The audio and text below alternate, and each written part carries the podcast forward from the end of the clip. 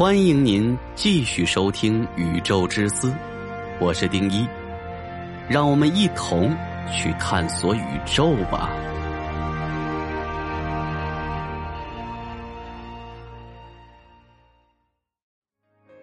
每天一期听得不过瘾的小伙伴们注意了，直接在喜马拉雅搜索《宇宙之思》快更版，或者点击进入主播个人主页，都可以找到。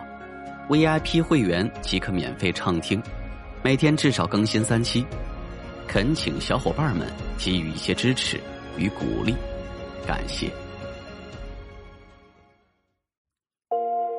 宇宙起源于宇宙大爆炸，无穷小的起点，为何会爆炸出如此浩瀚的宇宙？宇宙，广袤空间和其中存在的各种天体以及弥漫物质的总称。我们生活在地球上，地球又是广袤宇宙中的一员，但对于宇宙，我们了解的知之甚少。关于宇宙的起源，至今还没有谁能准确的解释，只能说宇宙起源。是一个极其复杂的问题。宇宙是一个物质世界，处于不断的运动和发展中。目前最主流的理论是宇宙来自大爆炸，但为什么能爆炸出这么大的宇宙呢？目前为止，宇宙大爆炸模型是科学界达成共识的关于宇宙起源的理论，是目前最符合逻辑。和最具有广泛证据支撑的科学理论——宇宙大爆炸理论。从古至今，对于宇宙的起源这个问题，困扰了很多科学家。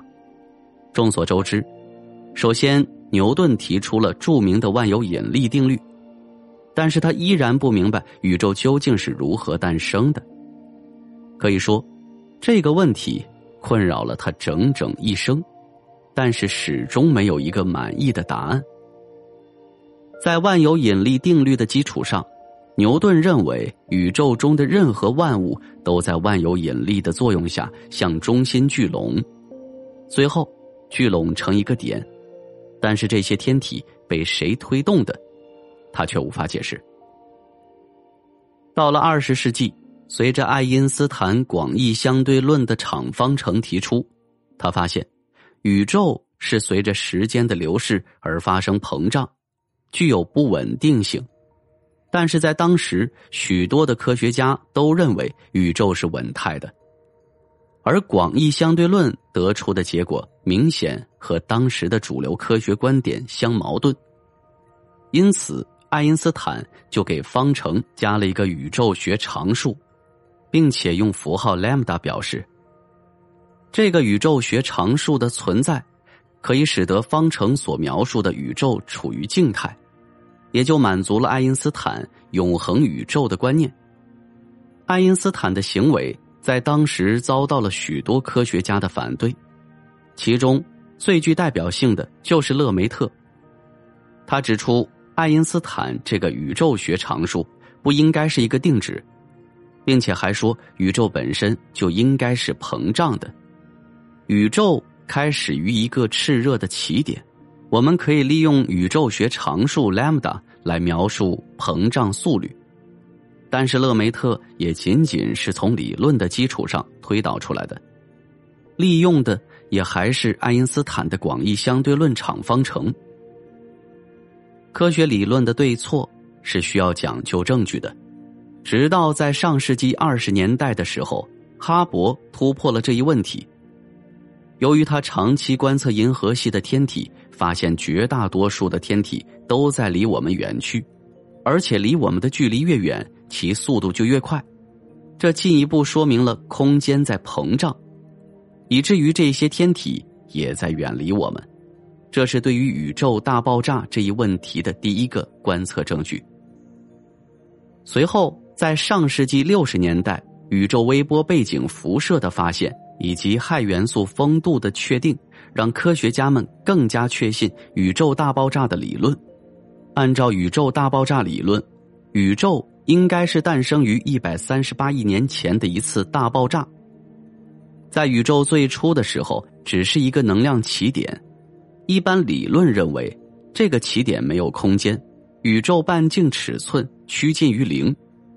但它被科学家们认为集合了宇宙中所有的物质和能量，被看作是一个密度无限大、热量无限大、温度无限高、压力无限大、时空曲率无限大、体积无限小的一个点。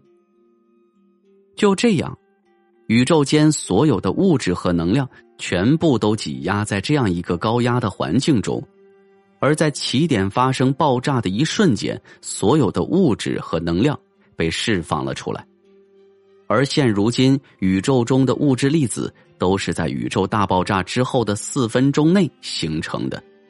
直到宇宙大爆炸后来的三十八万年，宇宙温度才下降到三千度左右，而宇宙也从粒子粥一样的混沌状态变得透明，光子也开始在宇宙中穿梭。原子结构得以形成。虽然宇宙大爆炸理论是一个疯狂的理论，但宇宙大爆炸在很多方面都符合宇宙的发展。实际上，宇宙大爆炸理论早就已经得到了几个关键证据的支持。如果您觉得节目还可以的话，给主播个关注，那将是我最大的动力。谢谢。好了，以上就是本期的《宇宙之思》节目，我是丁一。喜欢的话，点击订阅不迷路。《宇宙之思》，让您了解更多的宇宙知识。